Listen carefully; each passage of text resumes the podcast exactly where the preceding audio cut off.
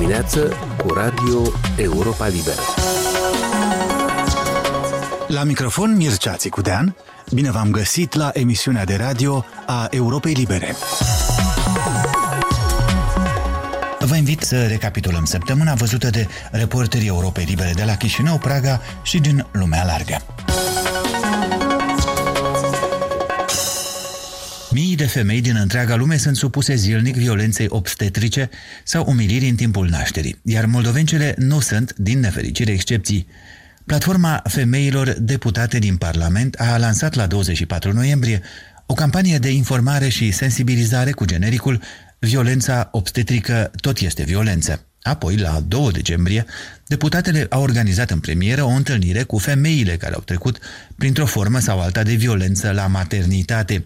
Printre cele care au venit și spună povestea sau mai degrabă păsul a fost și Sabina Eforos din Chișinău, mama a trei copii. O poveste pe care o auziți în relatarea Silviei Rotaru, difuzată în premieră luni. Sabina spune că prima naștere a fost una traumatizantă din punct de vedere emoțional, dar s-a soldat și cu probleme fizice pentru ea și copil. S-a întâmplat în anul 2015 într-un spital de stat. Prima mea experiență de naștere a fost uh, traumatizantă, cum am înțeles eu pe parcurs. Uh, a fost cu foarte multe intervenții pe care eu uh, nu le-am nici solicitat, dar uh, și față de care eram împotrivă la moment să mi se facă. Și a fost traumatizant și pentru mine emoțional, dar și pentru copil s-a soldat cu niște probleme fizice. Femeia susține că starea ei emoțională a depins și de multe situații care s-au întâmplat în spital. Am venit la maternitate în jur de ora 7, m-am strâns repede și uh, m-au investigat la recepție. Uh, cu toate că vreau să menționez, uh, m-au investigat pe parcursul travaliului foarte mulți medici, cred că s-au schimbat trei medici de gardă plus moașele lor. Asta în cazul în care când unei femei se rup de tot apele, nu este recomandat investigația vaginală pentru cu riscul de a introduce infecție. Potrivit ei, în timpul travaliului, medicii au aplicat metoda Cristeler, o practică prin care femeia este apăsată pe burtă ca fătul să fie expulzat și care nu se mai predă la facultate și poate crea probleme de sănătate atât lăuzei cât și fătului. După vreo oră de încercări, cred că, au început să apese pe burta mea medicul și studentul, care era la fel și el bărbat. Deci doi bărbați în patru mâini, fiecare cu ambele mâini, iată așa, cu mâna integrală până la cot, apăsau pe burtă în momentul în care îmi zicea că e contracție și că trebuie să împing. Strigam că mi este dureros să, să nu-mi facă asta. La care mașa îmi zicea că nu împingi corect, că suferă copilul, tot cum faci copilul să ne și acolo. Copilul Sabine s-a născut cu un hematom pe cap, iar medicul i-a explicat că aceasta este din cauza faptului că ea ar avea bazinul încovoiat. A doua oară, Sabina a decis să nască la un spital privat, dar spune că și acolo a avut parte de aceeași atitudine ostilă din partea cadrelor medicale. Doar că aici măcar medicul îmi explica fiecare lucru pe care îl face sau pe care urmează să-l facă. Măcar aici am simțit o doză de respect, măcar mi se explică. La fel uh, mi-au făcut și uh, epiziotomie, când uh, înainte să iasă capul copilului, mi-au și apăsat pe burtă, dar după ce capul era ieșit așa s-au justificat. După cele două experiențe, Sabina a hotărât încurajată de soț să nască a treia oară acasă. În decurs de 10 zile după ce a născut, trebuia să se prezinte la maternitate, pentru ca noul născut să fie consultat de medici.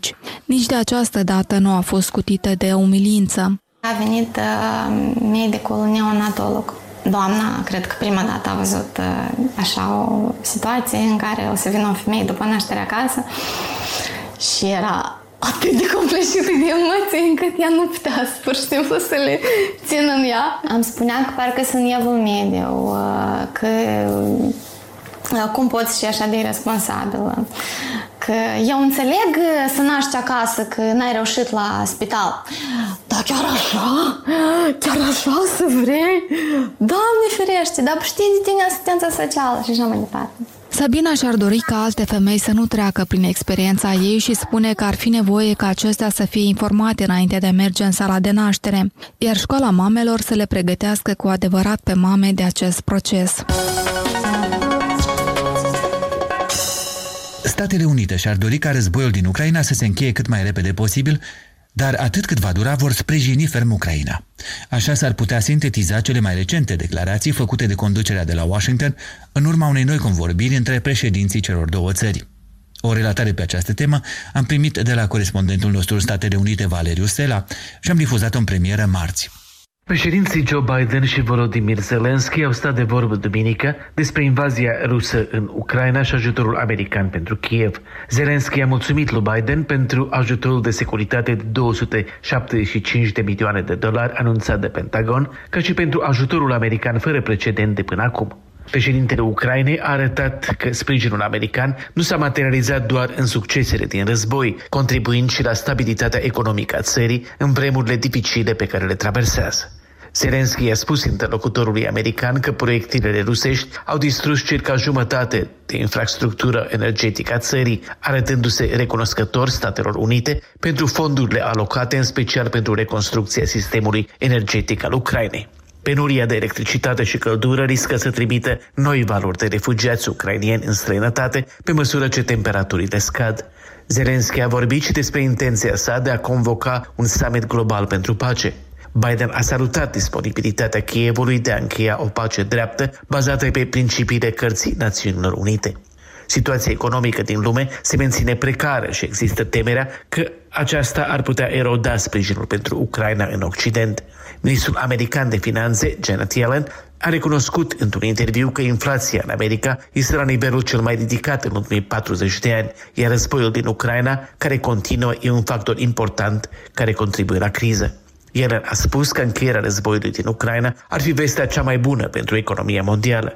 Dar cât luptele continuă, America sprijină Ucraina cu sancțiuni peste o mie împotriva sectoarelor bancar, energetic și industriilor militare din Rusia. Unul dintre adjuncții lui Yellen, Wally Ademo, are misiunea de a paraliza economia Rusiei și a priva Kremlinul de mijloacele de a continua războiul. Ministrul american vede și dovezi că rușii evită unele dintre sancțiuni, dar progresul e evident, de exemplu, producătorii ruși de tancuri și-au închis unitățile pentru că nu pot obține echipamente de care au nevoie. Începând de săptămâna trecută, grupul celor șapte economii dezvoltate, care include Statele Unite și Uniunea Europeană, plus Australia, a căzut de acord să limiteze la 60 de dolari barilul orice achiziții de țiței din Rusia.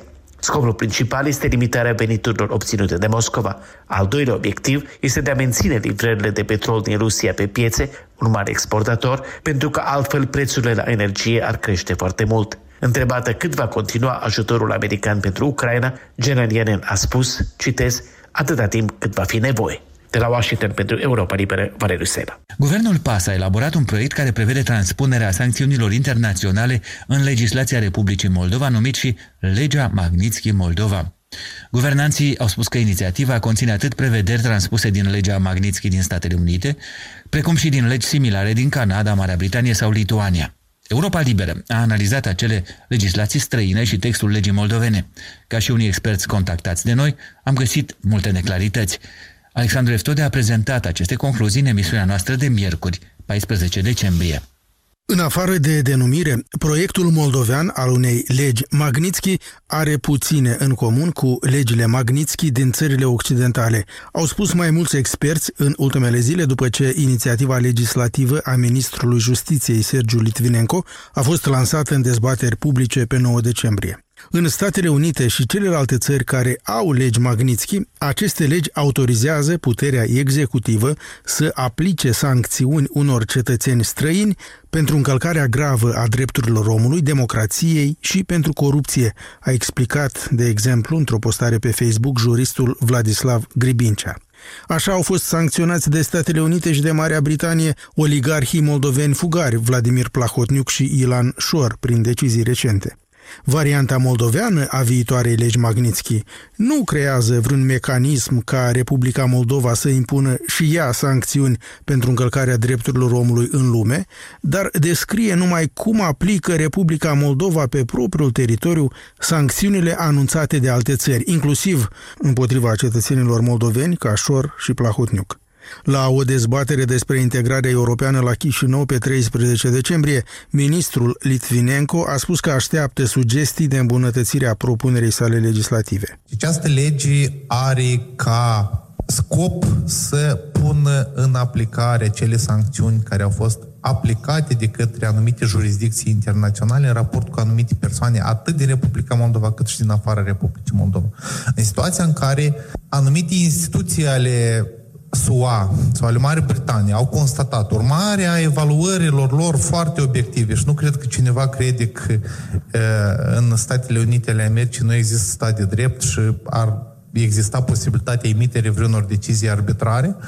Deci în situația în care s-a stabilit, s-a decis aplicarea unei sancțiuni pentru încălcarea drepturilor omului sau pentru corupție, față de un cetățean a Republicii Moldova, bineînțeles că acea decizie trebuie transpusă inclusiv în legislația Republicii Moldova și trebuie să reprezinte sau să aibă ca efect anumite lucruri pe care trebuie să le facă anumite autorități ale Republicii Moldova. Legea americană Magnitsky, de la care a pornit totul, a fost adoptată în 2012 și a avut inițial scopul să pedepsească oficiali ruși care l-ar fi maltratat până a murit în detenție în Rusia pe avocatul Sergei Magnitsky, după ce acesta descoperise scheme ample de corupție. Ulterior, scopul legii a fost extins de la cazul Magnitsky la toate cazurile asemănătoare din lume. A fost adoptată o lege nouă, Global Magnitsky Act, iar modelul a fost preluat și de alte țări, inclusiv de Marea Britanie și țări ale Uniunii Europene. Sancțiunile impuse pe baza acestor legi sunt de două tipuri, interdicție de viză și înghețarea activelor, bunurilor, dacă străinii vizați au bunuri pe teritoriul american, britanic și așa mai departe. La aplicarea acestor sancțiuni, Republica Moldova nu poate impune interdicție de viză propriilor cetățeni ca Plahotniuc și Șor, pe care din potrivă îi caută pentru a-i aduce acasă, pentru a-i cerceta și judeca. Așa încât legea Magnitsky moldoveană, Proiectul ei propune pentru moldovenii sancționați internațional alte pedepse. Una care a cauzat cele mai mari dezbateri este retragerea licențelor de emisie ale televiziunilor pe care le dețin oligarhii fugari sau pe care le dețin persoane afiliate acestora. Apărători ai libertății de exprimare au păreri împărțite. Petru Macovei, directorul executiv al Asociației Presei Independente, a spus Europei Libere că o asemenea lege este necesară, că va garanta că presa nu este finanțată din bani furați, iar activele mediatice ale celor sancționați internaționali trebuie blocate, spune Macovei. Nadine Gogu, directoare executivă a Centrului pentru Jurnalism Independent, spune că propunerea legislativă în forma ei actuală este imperfectă. Și nu este clar, de fapt, mecanismul prin care se va stabili cine deține, cine controlează furnizorii. Nu există vreo garanție că legea asta, odată votată, nu va fi folosită în scopuri politice, de exemplu. Depinde de bună credință sau reaua credință a fiecărei guvernări care ulterior o va aplica această lege. Noi sperăm că reprezentanții mass media și ai societății civile uh, să puncteze toate aceste probleme atunci când vor participa la dezbatere, dacă vor fi dezbatere și că de ele se va ține cont. La forumul din 13 decembrie, ministrul Litvinenko și-a apărat propunerea de a fi retrase licențele de emisie ale posturilor de televiziune care îi aparțin lui Ilan Șor. Dar ministrul a spus că în cazul celor care aparțin unor persoane afiliate oligarhului fugar, mai este loc de discuții suplimentare. Discuții suplimentare trebuie să aibă loc chiar și în privința propunerii sale în întregime, a proiectului legii Magnitsky integral – pentru că este o inițiativă inovatoare, a mai spus ministrul. El se află în așteptare de propuneri de îmbunătățire și din partea unor parteneri de dezvoltare, cum i-a numit. Nu a precizat cine sunt, dar a spus că perioada de avizare a proiectului său de lege a fost extinsă. A fost Alexandru Eftode. Emisiunea noastră se încheie aici. Sunt Mircea Țicudean și vă invit să ne urmăriți în continuare nu doar la radio, ci și pe pagina noastră de net la moldova.europalibera.org și pe rețele. Aici e Radio Europa Libera.